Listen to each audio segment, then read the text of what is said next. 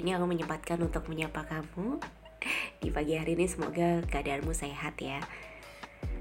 Hah, enaknya masuk siang itu pagi hari ini bisa menikmati suasana pagi gitu ya. Meskipun menikmatinya nggak nggak yang menikmati banget karena siang masih ada tanggungan. Tapi nggak apa-apa deh kita nikmatin aja. Semoga kabarmu sehat ya, betul-betul sehat, sehat secara fisik dan juga secara pikiran juga. Dan masih bisa menyempatkan waktu di sela-sela kesibukanmu untuk beristirahat.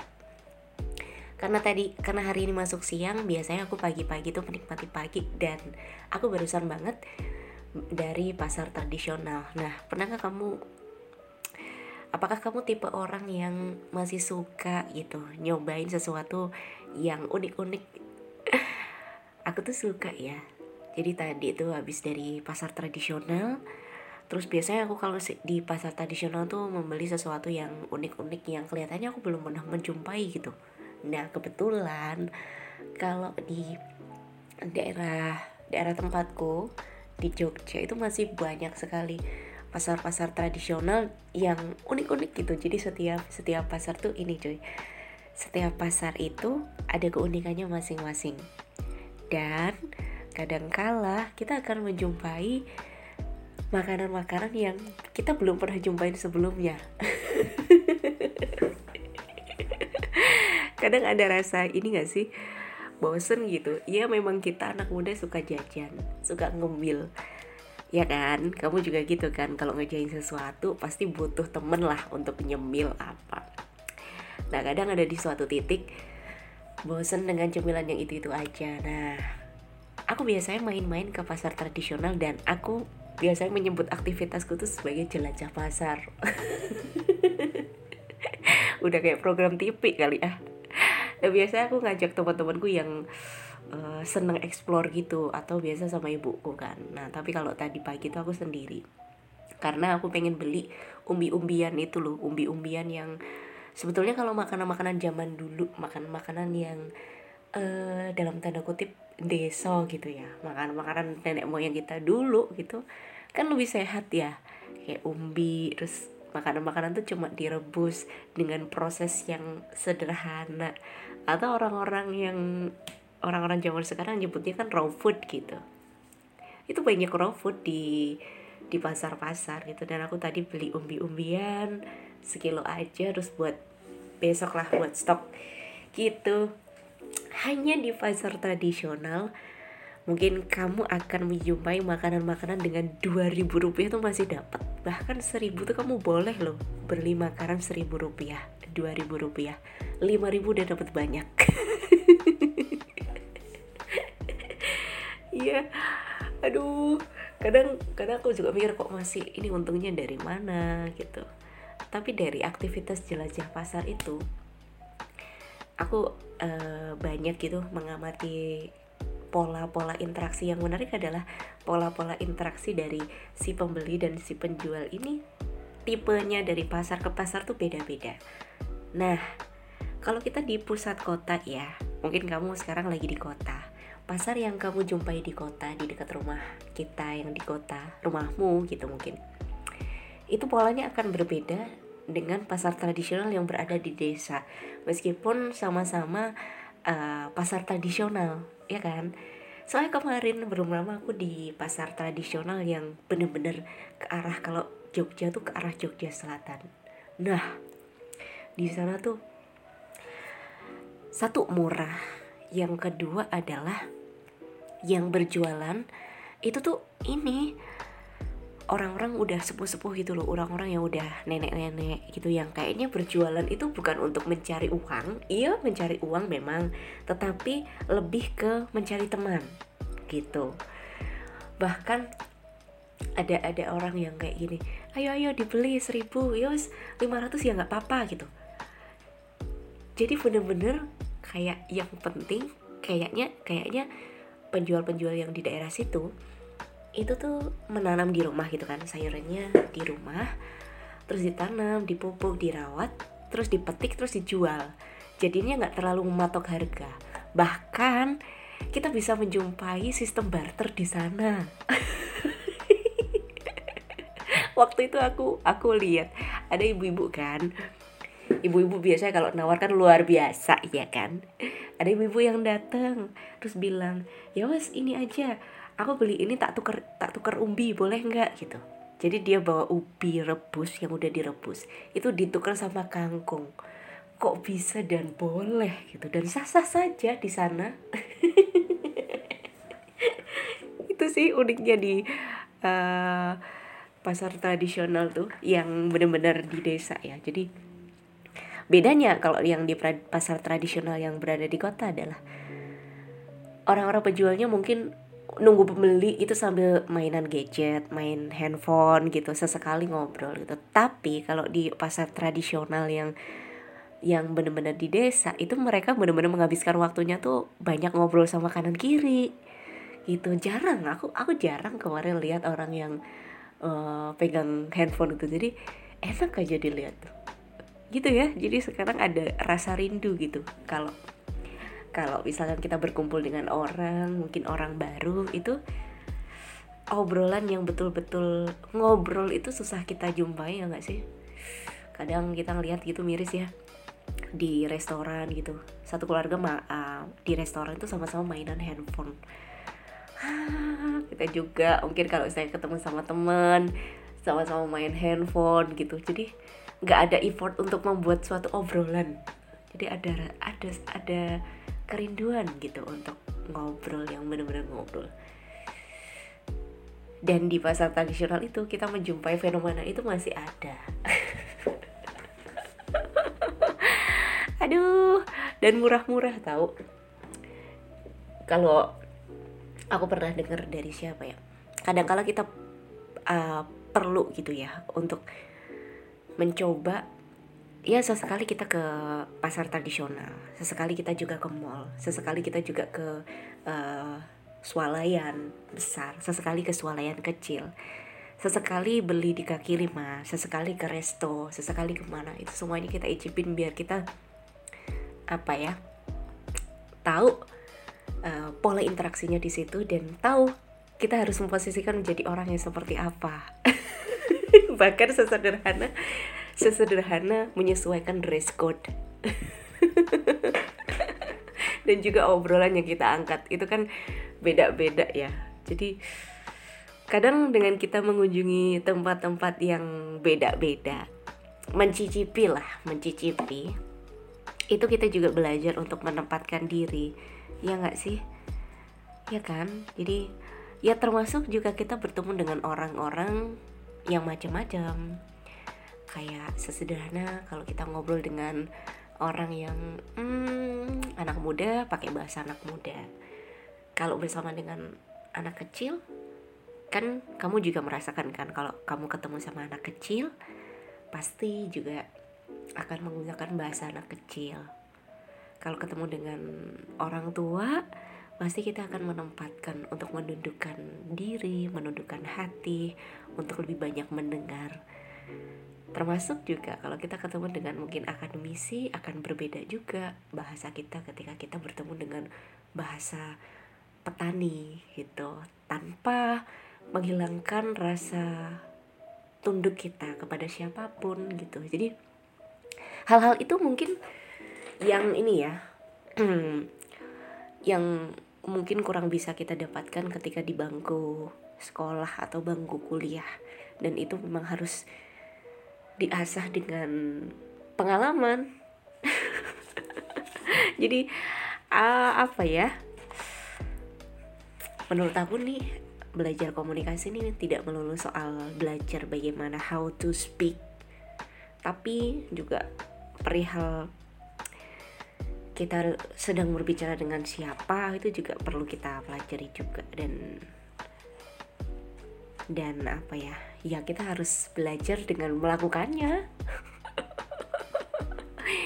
awal-awal mungkin ngerasa aneh gitu ya dan aku pun juga masih belajar ngerasa kayak masih agak ngerasa kikuk kalau kita ngobrol dengan orang tua apalagi kalau di daerahku ya kalau orang tua tuh harus pakai bahasa yang lebih halus, lebih sopan gitu. Masih ada rasa kikuk tuh pasti gitu.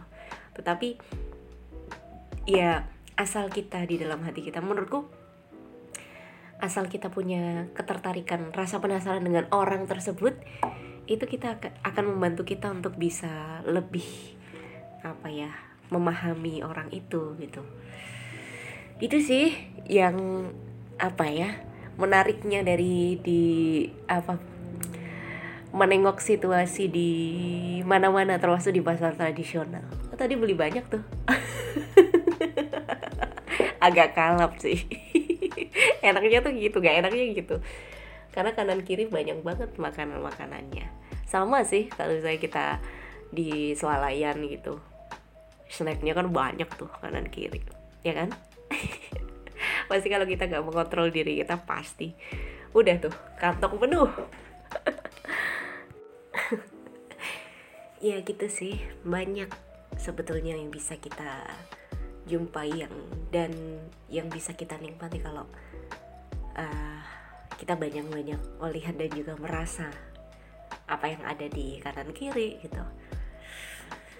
Nggak tahu ya atau mungkin jangan-jangan karena akhir-akhir ini aku sedang belajar untuk lebih banyak-banyak merasakan gitu. Merasakan apa yang sedang disuguhkan apa yang ada di depan gitu. Kadang-kala uh, kita kan terlalu larut dalam kesibukan ya. Aku juga paham kita sama uh, kamu juga sibuk dengan kesibukanmu pun juga aku. Kadang kita hari-hari itu lalu gitu aja gitu tanpa kita tahu apa mungkin makna yang tersisip di dalam hal itu ada apa hari itu. Jadi sebatas berangkat pulang berangkat pulang. Padahal kalau kita mau ya melihat lagi itu hal ada banyak gitu kejadian-kejadian unik yang barangkali bisa menjadi suatu pengingat untuk kita. Hari ini pun juga gitu. Kayak akhir-akhir ini banyak-banyak merasa terus betul-betul menikmati. Sesederhana tadi waktu perjalanan ke pasar itu banyak sih orang dengan pola-pola yang unik gitu ada orang yang pagi-pagi nganterin mau nganterin anak ke sekolah. Ada yang pagi-pagi persiapan mau bukaan warung. Ada juga bapak-bapak yang pagi-pagi itu marah-marah karena motornya mau disalip sama pick up terus jalan gitu terjadi keributan kecil.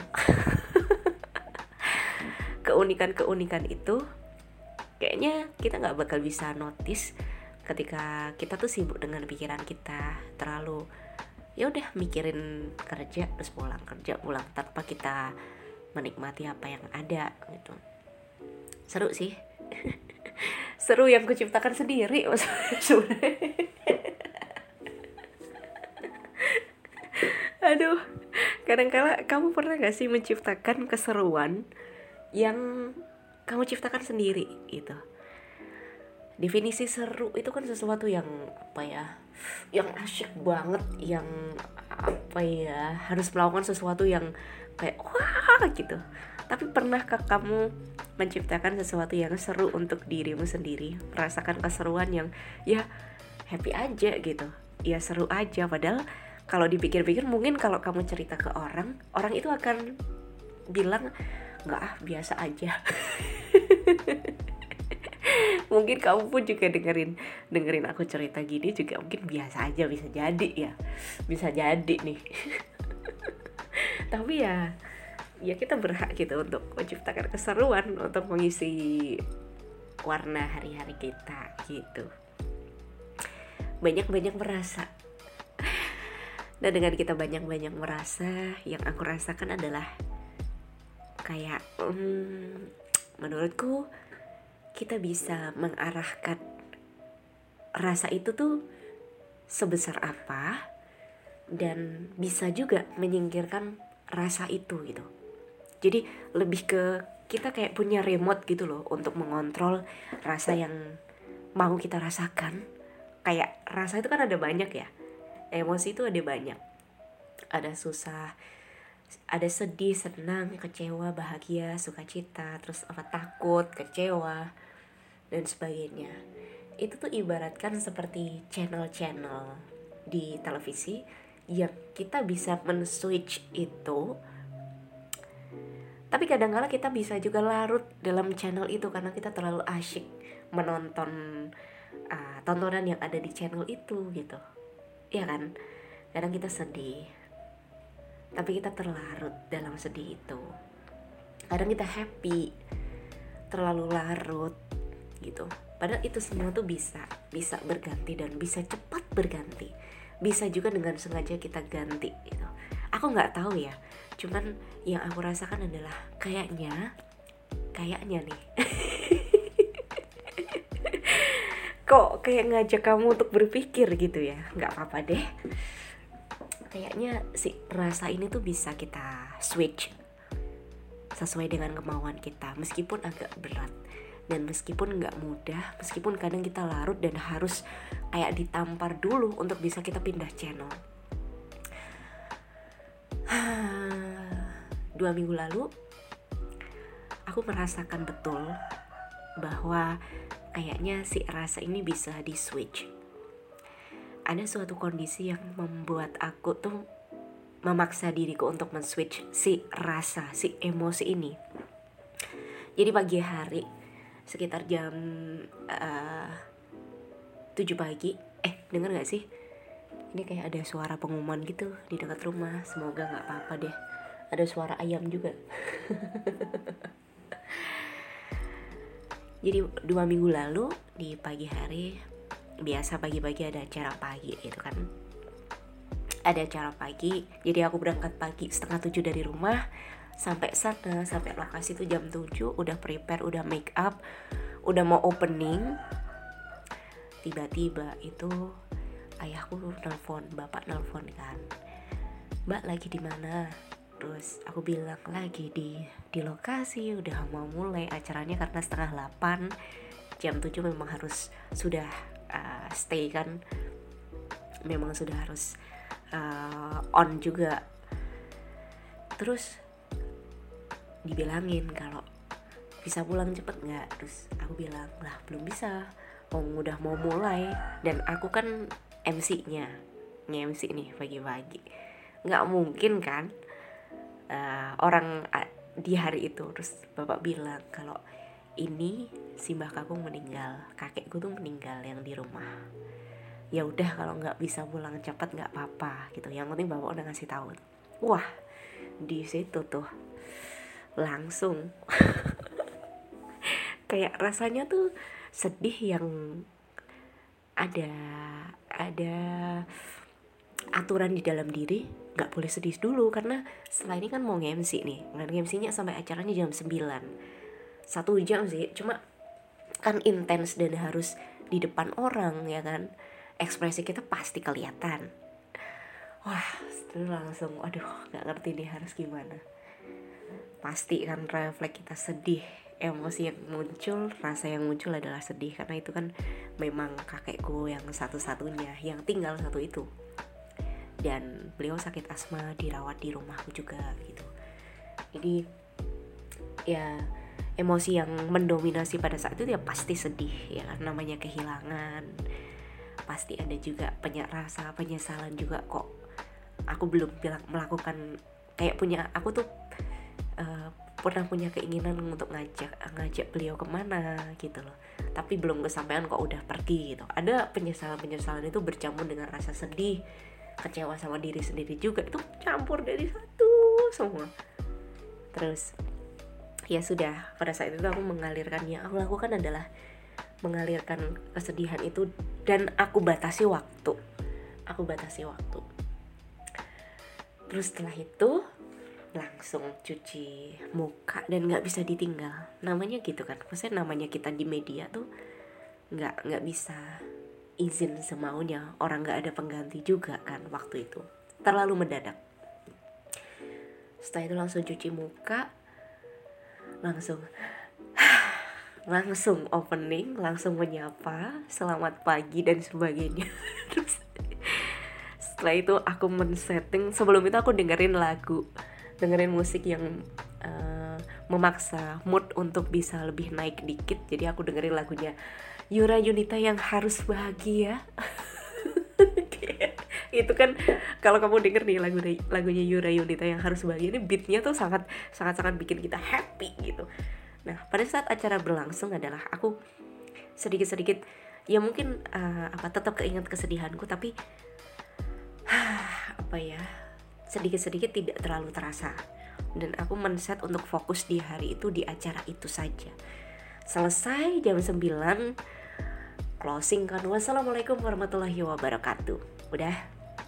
Closing langsung nangis sesenggukan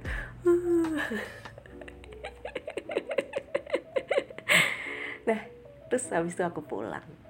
Nah dari situ aku pertama kali aku merasakan hal itu emosi yang ternyata ya ternyata emosi atau rasa itu bisa kita switch meskipun susah dan kayak perlu ditempeleng dulu untuk bisa mindah remote channel kita itu. Waduh kebayang gak sih kayak waduh kemarin tuh rasanya kayak luar biasa gitu loh. Terus tapi bisa menuntaskan di tugas di pagi hari itu kayak alhamdulillah banget kayak bisa melewati di hari itu gitu. Jadi meskipun itu sangat-sangat berat. Aku jadi ingat kadang profesional kita profesionalitas kita tuh akan teruji akan diuji dengan hal-hal seperti itu.